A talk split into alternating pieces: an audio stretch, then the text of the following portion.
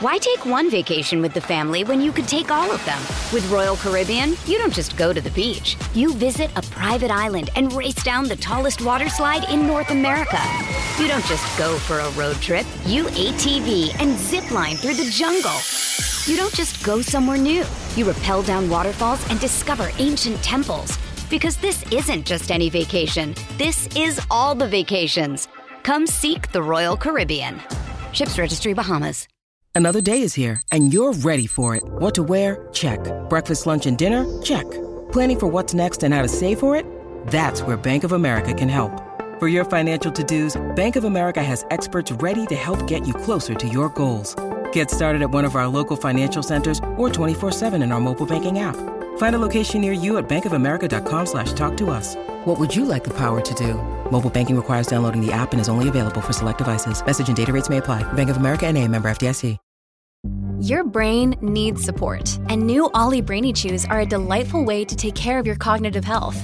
Made with scientifically backed ingredients like Thai ginger, L-theanine, and caffeine, Brainy Chews support healthy brain function and help you find your focus, stay chill, or get energized. Be kind to your mind and get these nootropic chews at olly.com. That's O L L Y.com. These statements have not been evaluated by the Food and Drug Administration. This product is not intended to diagnose, treat, cure, or prevent any disease. Welcome to the New Books Network. Hello, I'm Nicholas Gordon, host of the Asian Review of Books podcast done in collaboration with the New Books Network. In this podcast, we interview fiction and nonfiction authors working in, around, and about the Asia Pacific region. We're celebrating our one year anniversary uh, with this interview, and so I want to introduce a special guest for today Noor Nasreen Ibrahim, talented writer, journalist, and a dear friend. We're going to talk mostly about Noor's latest work, an essay for the collection Horse Girls Recovering, Aspiring, and Devoted Writers Redefine the Iconic Bond, edited by Halimah Marcus and published by Harper Perennial earlier this year. Horse Girls confronts, investigates, and fleshes out the trope of the quote unquote horse girl. The idea that all a young girl wants is, is to learn how to ride a horse, famous from his works as early as Black Beauty all the way through to My Little Pony. And Noor's essay talks about her experiences riding horses growing up in Pakistan, bringing in themes of colonialism, the urban rural divide, and how one's perspective changes as they age. But we'll also talk about Noor's experience as a writer, both in the United States and in Pakistan, and her path to literature. Noor is a journalist, writer, and producer based in New York City. Originally from Lahore, Pakistan, she writes speculative and literary fiction as well as personal essays. Her fiction and nonfiction has been included in anthologies and collections from Harper Perennial, Catapult, Hachette India, Platypus Press, The Aleph Review, Salmagundi Magazine, Barrel House, and more. She is a two time finalist for the Salam Award for Imaginative Fiction, and she is a 2021 to 2023 recipient of the Lighthouse Writers Book Project Teaching Fellowship. Noor, I'm so happy that you're here on the show with me today. And I want to start with, you know, the horse. What is it about the horse that makes such a compelling subject for a personal essay like yours and others in Horse Girls? Well, first of all, thank you, Nick, for having me on this podcast. It's really exciting considering we've known each other for many years since college and now we get to chat and just hang out on a podcast uh, I wanted to, before I answer your question, I wanted to say that you have a great podcast voice. It's a very specific voice that not many people get, get but you have gotten it. So I wanted to. I, I it, has been it's been compared to public radio hosts, which I'm not sure is a compliment or not. But anyway, I think it's a compliment. I'm in awe of public radio hosts. So you have that podcast voice, and I'm very impressed. Um, so yeah, thank you for the generous introduction. This is very kind of you to have me. And to answer your question, what it is what is it about horses? Like i think that for me growing up i was surrounded by images of horses by the romanticism of horses um, you know through the typical routes which is black beauty but also through um, the artwork that hung in my grandparents home my parents home the horses that we saw like on the streets. Um, you know we grew up in uh, an army cantonment in lahore and so our, our home was right next is right next to a polo ground um, which was set up by the army and they'd play polo matches when it was the right season. And so you'd see like these majestic horses um, be trotting down the road um, when it the season was right. Um, my brother went to a very um, old pre-partition colonial school that was set up by the British, and they had a huge ground filled with horses where boys would play, would do tent pegging or do races or just train on horse riding. So it was very much like part of the post-colonial British setup that we grew up in as like say upper class, uh, upper middle class, and upper class kids um, in Lahore, and so horses were just sort of this very you know romanticized, idealized thing that I saw in my own in my hometown. Um, Lahore itself has this very old polo club where people play polo matches. Um, not just the one next to my house, but this bigger, older one where they give classes to kids who wanted to ride. Um, and so it was definitely something that was sort of ubiquitous in the region, and it was very much associated with um, wealth, with um, power, with the British, um, and with a very deep, long-standing history. Um, and so, you know, I didn't automatically think that I would know to write about horses or that horses are something that I'm an expert on. But the moment that I saw this call for submissions, which Halimah put out on her website, and she's a fantastic editor. She runs Electric Literature, which is this amazing website, which every all these or everyone writers and editors and readers should definitely check out. And so I followed that website really um, intensely. And when I saw her call for submissions, it just occurred to me that actually, you know, I grew up around horses. I rode horses, not just in Lahore, but um, you know, in different parts of the country. And I have a lot to say about horses. And it didn't occur to me until I actually saw the essay sub- submissions um, request. And I mean the the horse is is is you know it's very important in you know like I said Pakistani art, but in South Asian art in general, it's got a long history um, in in South Asia. I mean, I, we we we had an interview a couple weeks ago with um, with Yashaswini Chandra. He's written this whole book about you know the history of the horse um, in India, kind of going through art. But I wonder if you can kind of bring in your perspective on what the horse means to uh, those living in India and Pakistan. I mean, I think it means different things to different people. Um, you know, I cannot speak to the deep rooted history of horses. Um, because I'm not a historian, but I do know that in art and literature, and there's this sort of very there's a both a romantic and a practical association with horses. Um, in our in Lahore, in particular, like there's this whole. Um, this is actually a section that didn't make into the, into the essay, but there's there's an entire tomb for one of the ancient um, Muslim uh, conquerors um, who died by in a polo match um, you know, and so there's an entire tomb, there's an entire mythology. You know, I don't know if it's historically been verified, but um, a big part of the mythos of the Polo Club and the history of Lahore is associated with this emperor, king, uh, conqueror who was killed when he was riding his horse. Um, horses are a big part of, you know, the stories of Mughal emperors and you know Akbar and Babur and like Jahangir and all these guys would write about you know their love of actually the Baburnama has a lot of discussion about you know his love of horses and and their associations as you know they were essentially a lot of them were raiders who came through into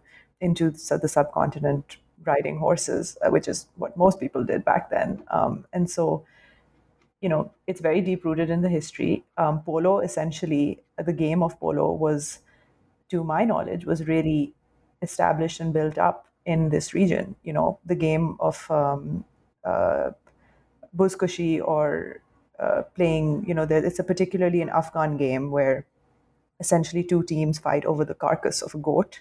Um, that came from Afghanistan. Um, tent pegging, all these things really grew and flourished in South Asia.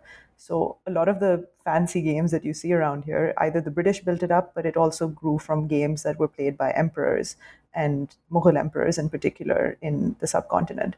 But you know, the horses that I spent most of my time were like really horses that were for tourists. That you know, I spent a lot of my time in again another remnant of the British uh, outposts in South Asia, which was in Nathiagali. It's a hill station that British officers and and uh, army and army and officials would go spend their summers to escape the heat from the plains of Punjab and stuff, they would spend their summers in this hill station called Nathia Gali. And today, Nathia Gali has become a tourist destination where a lot of horse, uh, we call them ghode wale, but they were a lot of horsemen basically take kids and families and people around um, on hikes and around this, around the hill station. And a lot of them essentially babysat me for much of my childhood. And for them, it was their livelihood. And I spent so much time riding horses with them that it became, that was sort of really where I felt like I was a real horse girl more than anywhere else. And, and so horse riding is really now, you know, like in a lot of tourist places, it's very much a thing for people to do, not just experts, but it's also a huge sport um, in the north of Pakistan. Like polo games are really popular, not just for the wealthy in Lahore, but in uh, there's like an annual polo match between um, two towns in Gilgit, Chitral, and they happen over the summer. And actually, Westerners love to come and see that. I've never seen it, but a lot of my friends and family have.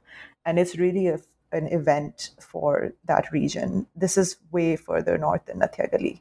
This is in the northern areas in Pakistan. And that is like one that brings out the rivalry of two towns where everyone is there. You know, I even heard that once the Duke of Edinburgh attended that tournament, uh, like maybe many decades ago.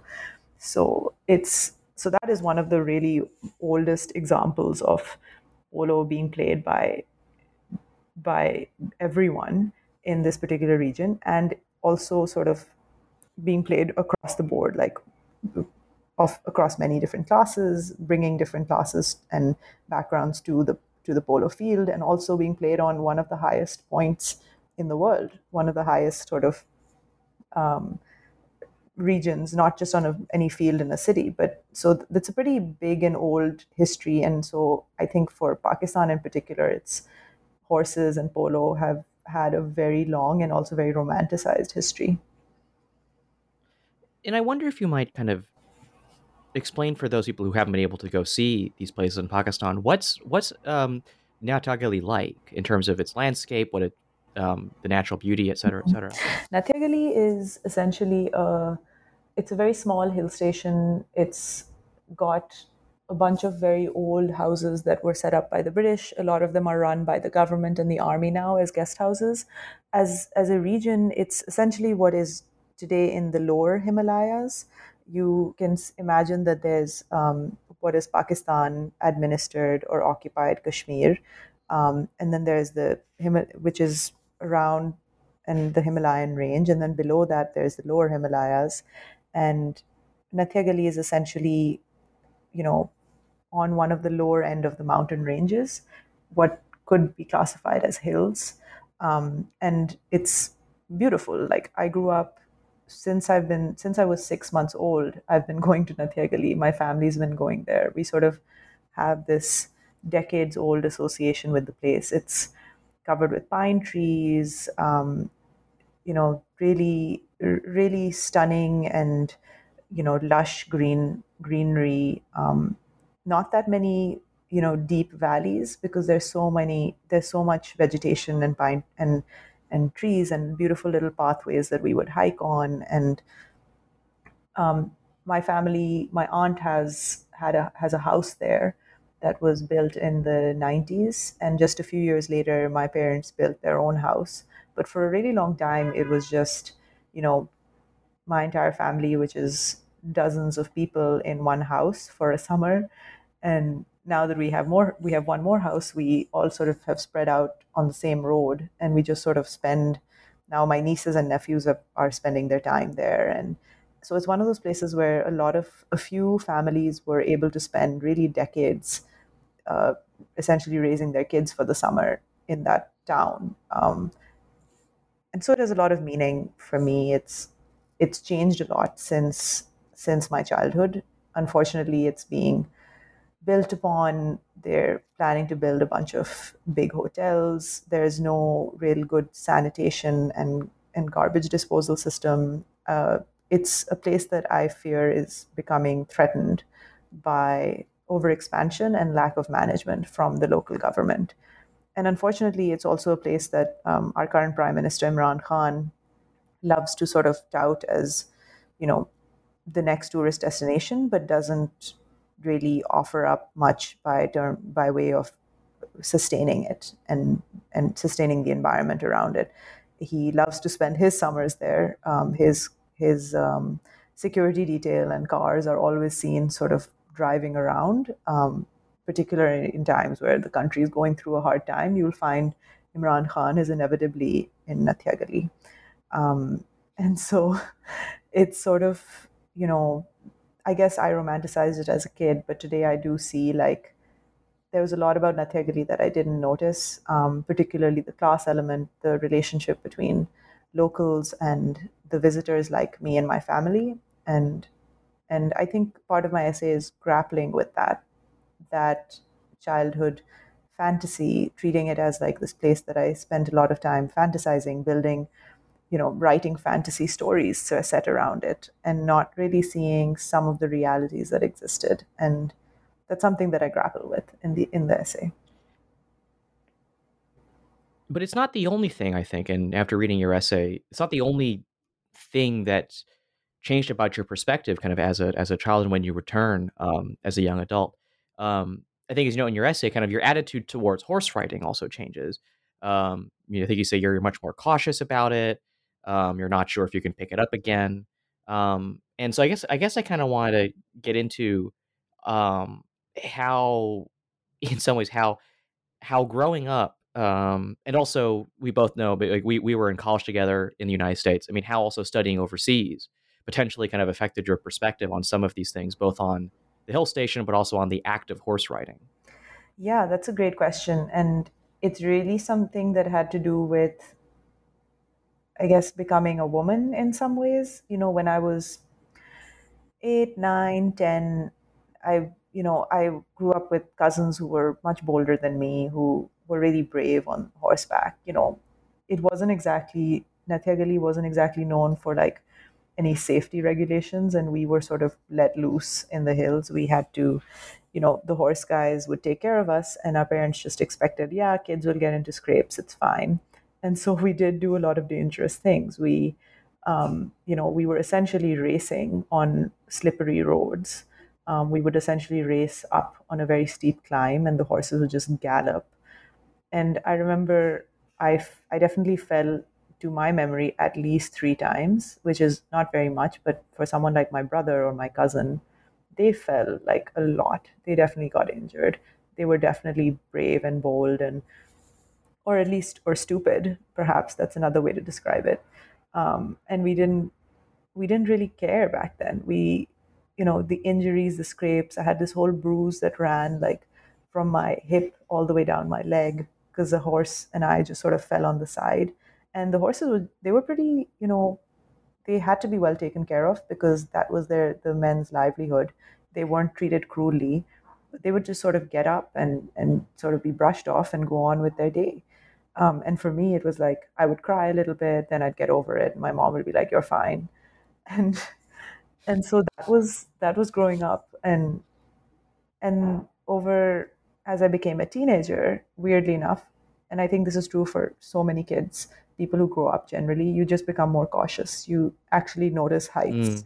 You notice that um, that things are that there is something known as being being there's danger out in the world. And for some reason i didn't notice it as much as a kid. And so that's part of why i became more cautious you know coming back to the hill station. And and part of it was you know i'm coming from a place of you know hill the hill station was really this reprieve from the city. We could just walk out at 1 a.m roam around a group of us. We could just hang out boys and girls just relax, you know, do whatever we wanted. And in Lahore, as a girl, I couldn't do any of that. Like, mm-hmm. by the time I was getting to 13, 14, I'd already sort of, exp- I mean, practically every woman, every Pakistani woman has experienced some form of harassment, some form of assault, some form of abuse. And so my parents were very protective of me only to the extent that they knew what was waiting for me out there but they gave me a lot of freedom they treated me the same way that they treated my brother but they knew that it's not a safe world out there and so we were already taught to like oh, you can't really go biking alone anymore. You can't do certain things anymore. You should, if you go walking outside, go with someone. And I wasn't, and I sort of that, and that wasn't really anyone's fault. That's just the way that a lot of girls are expected to be the moment you hit a certain age. And I mean, frankly, for any age. Um, and so I think I internalized a lot of that, and it made me less, it made me hesitant in Nathiagali when I got older. Like, I didn't want to step outside and ride and like ride horses alone. In some ways, I felt embarrassed. Like, there are all these tourists, and particularly men who come from the cities to Nathiagali on the weekends that we'd have to, we'd be warned don't go out alone. The, this is like all these tourists are coming they'll stay they'll stare at you they'll they'll you know catcall you or whatever. So nothing really seriously untoward happened to me for many years but i think i was very cautious and nervous. And i sometimes wish that i hadn't been. I sometimes wish i had been bolder and going and if you're with a if you're with one of the Ghode Wale, you know, they really cared for us. They really protected us and essentially raised us as kids. And but I think part of me was like, oh, I just don't want to, you know, be embarrassed. I just don't want to embarrass myself. I need to, you know, I'd rather just walk somewhere than go on a horse because I look stupid. And so going to college and coming back also, I felt this remove and this distance and this realization that I'm never going to, you know, even though I thought that I was, you know, I knew these men, I grew up with them, they they took care of me.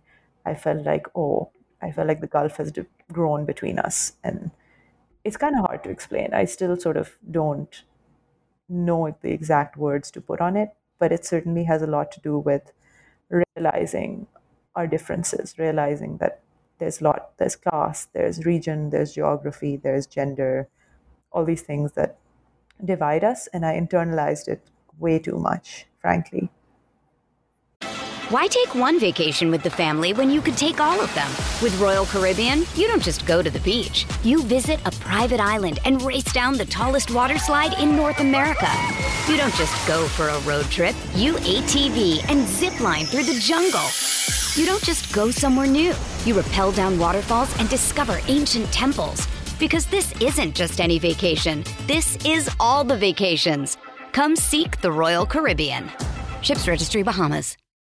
When you need mealtime inspiration, it's worth shopping Kroger, where you'll find over 30,000 mouth-watering choices that excite your inner foodie. And no matter what tasty choice you make, you'll enjoy our everyday low prices, plus extra ways to save, like digital coupons worth over $600 each week. You can also save up to $1 off per gallon at the pump with fuel points. More savings and more inspiring flavors make shopping Kroger worth it every time. Kroger, fresh for everyone. Fuel restrictions apply.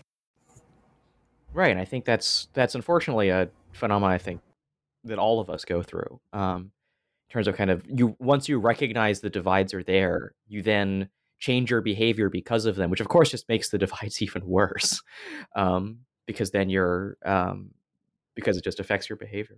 Um, I, I, had one more question about about your essay, um, and um, it starts. You kind of start the essay by talking about um, one particularly famous painter, um, uh, is Ismail Gulgee. Ismail Gulgee. I guess quickly. Yeah. Oh, Gulgee. I'm sorry. You even you even walked me through it before the show, and I've already for I already forgot Ismail Gulgee. okay. um, and uh, yeah. I guess in short, so who who who was he, and why did you decide to include him and his story in your essay?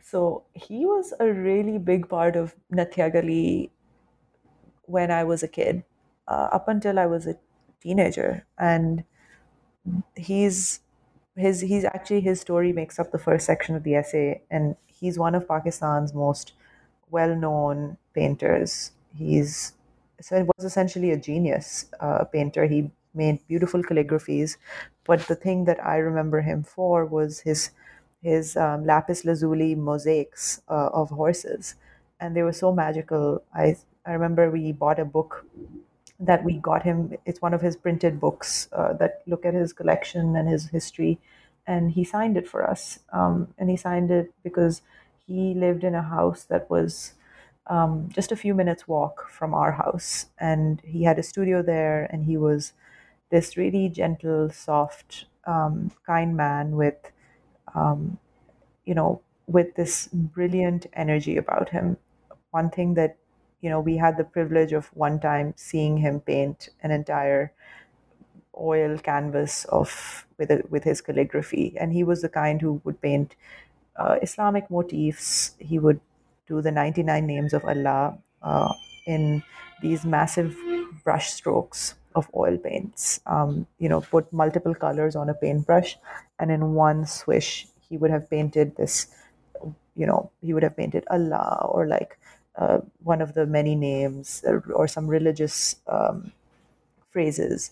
And so his house was called um, Gulgee ki Aankh, which means the eye of Gulgee, because he had his son had installed like this beautiful mosaic that made up an eye at the front of the house. And so it was very magical for kids to sort of encounter uh, this artist in the mountains who lives in this this magical looking house which has a gallery inside and a studio and with this beautiful view overlooking the mountains. It's like straight out of a fairy tale frankly.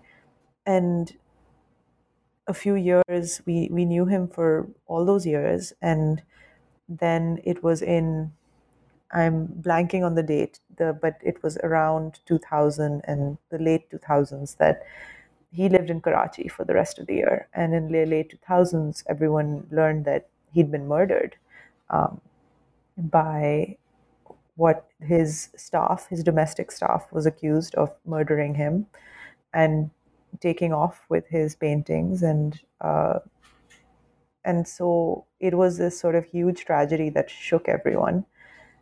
But again, was another thing that people questioned, like, what did we what what was going on that we didn't know about, what was happening in their household that we didn't know about that led to this murder, um, and and now today like that he's he's gone and that plot of land which which had that magical house it's been destroyed. That house doesn't exist there. It's i think it's been sold.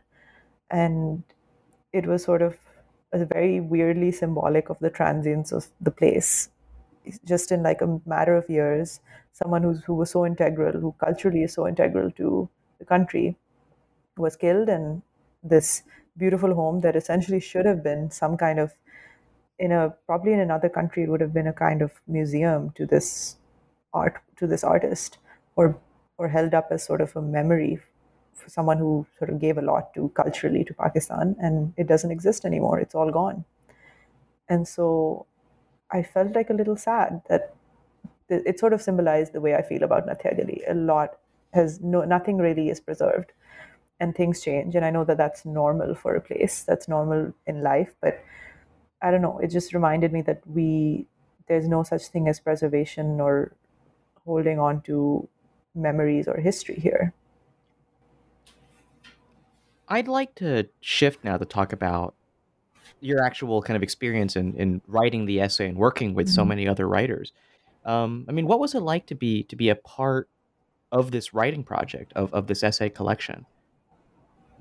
Well, um, you know, you sort of have to hunker down and work on your own essay. And Halimah was the person who uh, dealt with everyone, but we did get to talk to each other in at the book events and engage with each other there. And for me, it was really exciting because um, one of my favorite authors of all time, Carmen Maria Machado, her she has an essay in the collection, and she and I got to be in an event together. So I was basically fangirling um, the whole time, and and she's amazing. So it was a huge, hugely exciting opportunity and an honor because there's some really brilliant people in there, like Jane Smiley and um, T. Kira Madden, and like writers who I've admired for like a really long time. They're all in this this collection, and so I just felt honored to be a part of it, and and shocked that I was part of it, and I still am a little bit in awe of the other people in the collection, and it's just yeah, it's very hard to process that that I got to be in a book with these people, and generally my but my process itself was mainly dealing with the editor Halimah, who's absolutely amazing and who really put me through the grinder. Like she really edited the heck out of my piece. It was a totally different piece when it started, and and frankly, she gave me all the right guidance and help and and it was very for me very stressful because I was in the middle of a pandemic. Um, my grandfather was sick. I was stuck in Pakistan for visa reasons, and but I was also sitting in Nathia Gali and working on it, and that was the silver lining is that I got to you know, I didn't get to engage with anyone or meet anyone because it was a pandemic. Um, I didn't even get to ride horses um, because even the Ghore Wale were not coming into Nathiagali. They, Shakur, who is another character and person in my life who I mention in the essay a lot, he's the guy who I ride horses with. He didn't make it in that summer until later the summer in the summer, and so I was in the in the place that I was writing about, and it was incredibly difficult to write about the, that same place because I was, we were all in such panic, and it was felt like an emergency situation, and the pandemic really shaped how I saw Nathiagali. It really changed everything for me, and and in the middle of that, I was writing this essay about our history in that same place. So it was both an interesting place to be and also kind of like ironic that a place I loved so much was also where I, I was taking refuge from the pandemic. And also, I was, you know, really struggling to write any word because I was so stressed out. So, first of all, I have, I've only been able to read your essay in the collection, mm-hmm. but I did kind of look through what others have written. And, mm-hmm. um, I mean, it's not, it's not surprising given that this is a book published in the United States featuring a lot of American writers, but I think, um, to the, to the to the best of my knowledge, your essay is one of three, I think, that mm-hmm. does not deal with one kind of one of the major. Um, I think probably does not deal with with the United States or other maybe major note markets. I think there's one essay on Mexico and there's one essay on mm-hmm. Iceland and then there's your essay on, yeah. on Pakistan. Yeah. Um, and so I guess kind of what was it? What do you? How do you think your essay is one of the is one of the few um, that are not I think, dealing with the United States. Um, and even more than that, kind of one of the few that does not that that's coming from um, from a perspective that is quote unquote, you know, not the West. Um, how do you think your essay kind of fits in amongst these other discussions of what it means to be a horse girl? Well, I think each, even though there's one, there's plenty in the United States. I think each essay sort of has a really different perspective because the meaning of a horse girl is so different to so many different people within one country. You know, I think the whole book is sort of resisting the idea that horse girls are these, you know, very perfect looking, athletic, rich, white, um, you know, white women who fit into this very Hollywoodized ideal. And to be fair to, you know, when I was writing it, I realized that I am writing from an upper class perspective, from a Pakistani in a Pakistani context, and and so that's something that you know a lot of people in the United States, and particularly the writers who are you know writing from an American perspective, they were pushing against, like they were pushing against that perspective, and so my version of the Horse Girls is really questioning the the post colonial British influence life that I grew up in, which is essentially a life that a lot of upper class kids grew up in. And it does it does interrogate that identity, that upper class identity, in a way that a lot of really amazing writers in the rest of the anthology are, you know, speaking from their perspectives, which really was a lot of them were not from that perspective or that upper class identity and i'm i was grateful that you know to be a part of that space where there's some people who interrogate it and some people who are just the voices that we need who who live outside of that. So yeah i think it was just like a really diverse group. So i'm, I'm really glad that they managed to get such a diverse group of people. And everyone was pretty unique and different So this essay is kind of it's it's it's your latest work, but obviously you've mm-hmm. had um, many other things published in the past. Um, and you know, here here's where we bring in the fact that we've known each other for a long time. We've known each other for um, more than oh ten oh years since like, 2009. More than ten years. It has it has been more than ten wow, years. We're like crazy. what twelve year 12 years 12 year friendship um and we know each other since like first year of college and Yeah. i guess it's kind of like you know if, if you kind of look at the path of your life since then um you know kind of like all the stuff we thought we were going to do in college and then everything we did in the immediate aftermath of college and and now you're a you're a you know you continue to be a published writer and pretty sure we'll have more published writings in the future. Oh kind of like I God, guess, I guess how do you kind of look look at your how, how how do you like look at your path of like to getting where you are as as a writer over the past um god 12 years since we've known each other Well, I want to start by saying that, you know, we got to know each other because of a class that we took and we became study buddies in a group. Um, and it was a history class that we took um, in freshman year. And I remember relying heavily on your notes. And I remember also, I won't name names, but I remember disagreeing in, internally with the professor, but I didn't have any sort of language to or like confidence to disagree with him because a lot of it was about like why the West sort of took over the rest of the world, why colonial powers succeeded. And, and I remember later on growing like a few years after college thinking that wow, some of that stuff was really messed up. You may disagree with me actually, Nick, because I thought you were one of the smart people in our class and I relied on you to help me study. But it was really ironic that we studied with this guy who believed that the West really succeeded through a combination of ingenuity and other oh things. oh and and def and definitely since then you kind of look i definitely look back to and be like yeah there was a lot about that class that was like kind of i mean problematic is a word for it but yeah. but yeah but it, it did i think that as freshmen i was really taken in by fancy speeches and languages and you know someone who could just sort of really talk to a class in a way that was charismatic and i thought oh cool i'll take this class and then realized oh i'm learning a lot of really weird shit.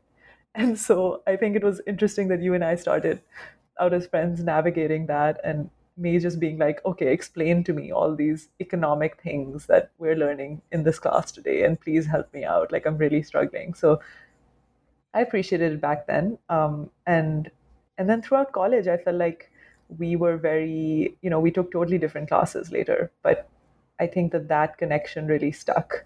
That sort of shared shared feeling of struggle really stuck throughout college with us. Shared feeling of what is this? What is this? Yeah. um, but no to answer your question i'm i feel like you know you know this as well as i do like it never works out the way you plan after college. Like i spent years sort of working in journalism and a lot of my job struggles and like delays and doing what I was passionate about was because I was trying to get a visa or trying to stick around in the country. And so that's always been like a perpetual part of my life. And only actually this year have I found some sense of calm that I can actually focus on writing. Um, and so that sort of defined the way that I worked. But I got really lucky in that I found time outside of work. I found time to go back to Pakistan. I found time to really research and do things that I wanted to do, but it required a lot of like, you know, late nights and a lot of, um, yeah, I guess a lot of sleeplessness and and hard work. And it didn't come easy, but I think I had a lot going for me as well. Like I was very lucky in many ways, and and yeah, I mean, I don't really have like much of a sort of summary of how the trajectory went, but you know, I think that one thing I learned is that there is no sort of clear path to doing what you love. You just sort of have to keep trying and hope that one day something will stick or something will work, and you feel like, yes, I've I've written the thing that I've always wanted to write. Um, and frankly, I don't feel that way about a lot of my work. I just don't feel like it's perfect, and you're always sort of. That's why I never go back and reread it, reread it, because I always feel like I'm gonna I've messed something up in here. Um, but yeah, I'm, I think you you understand as well because I know that you were you've been in Hong Kong for a while, but you've always thought of coming back to the U.S. I mean, yeah, and it's like, and it's kind of life takes you where it takes you, Yeah. right? Um, Exactly. and uh, and yeah, you know, I, I I moved back here thinking it might be for a short time, and it being Yeah. longer, and might still Yeah. be longer, and who knows? I mean, it's um, And you ended up in yeah. the I mean, I guess for like for your masters, and I was wondering, right. like, Yes. It seemed like a like an ideal space for you, but did you ever want to like go back to the UK or keep studying? uh, I have no comment on whether or not I want to stay in the UK. I will keep that. Okay. Uh, I, I, I will I will save that for the unrecorded part of this conversation.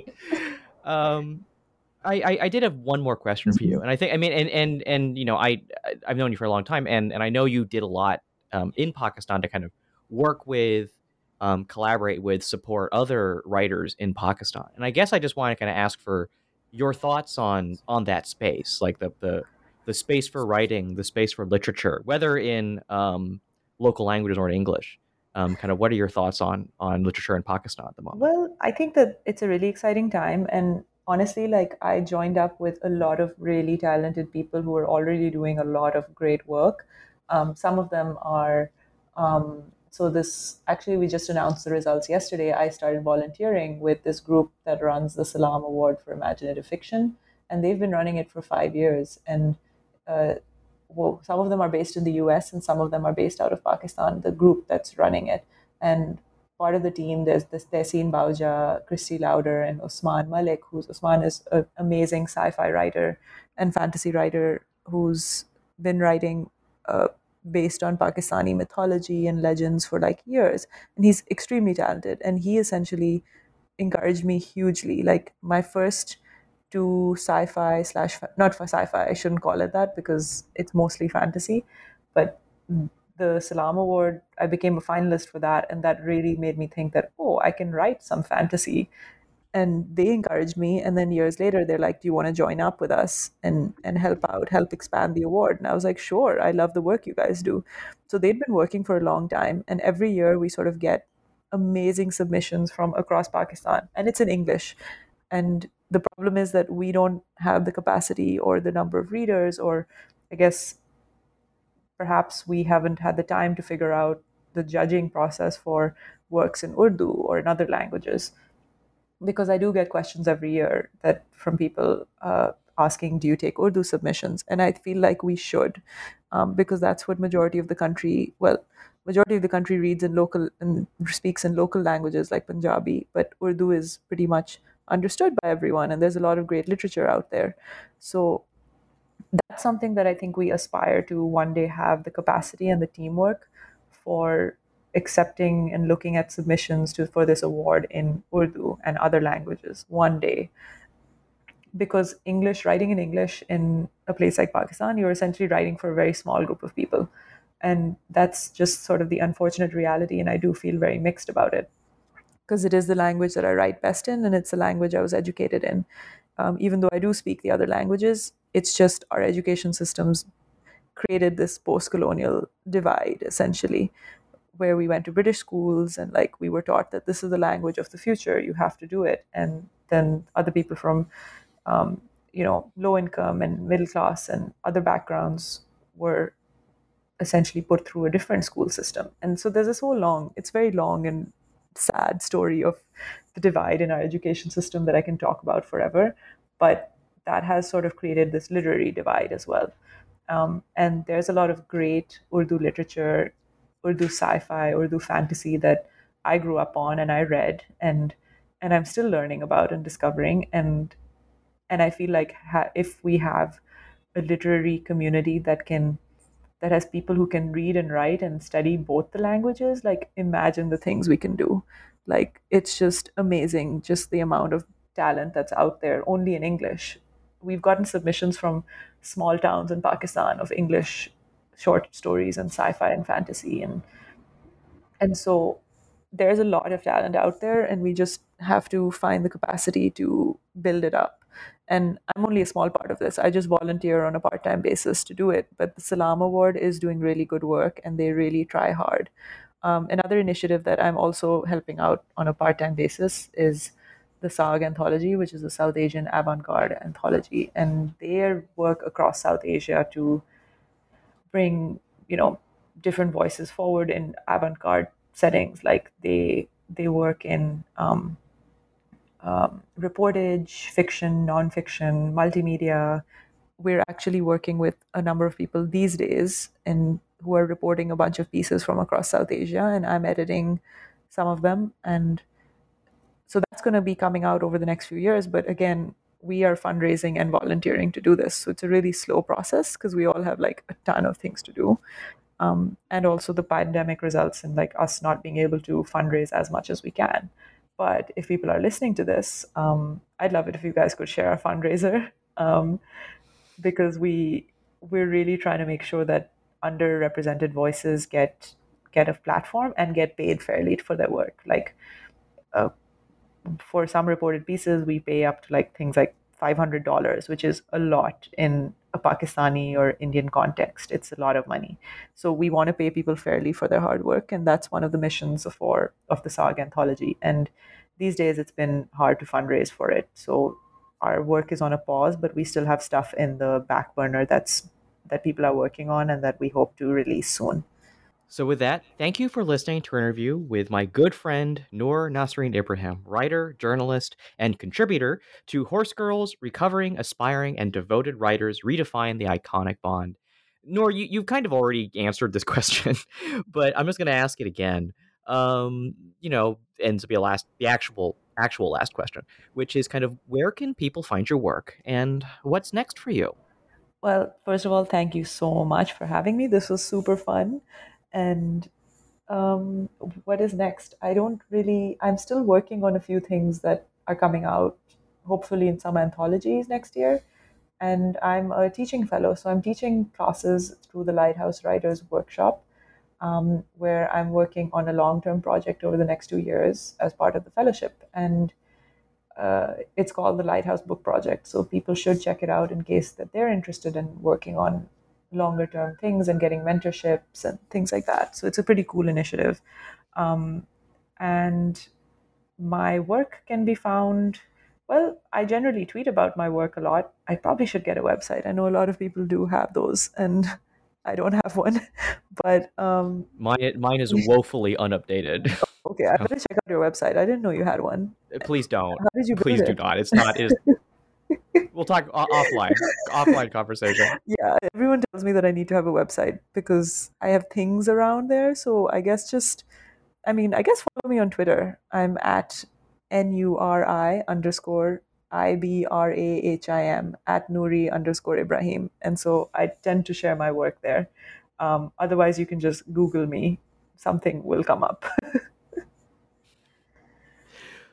Well, you can follow me, Nicholas Gordon, on Twitter at Nick R. I. Gordon. That's N I C K R I G O R D O N. You can go to AsianReviewOfBooks.com to find other reviews, essays, interviews, and excerpts.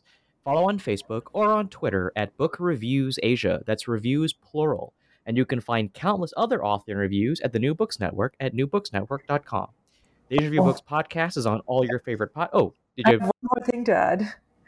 Um, oh, please go ahead. Yeah, follow the follow the SAAG anthology, S A A G anthology.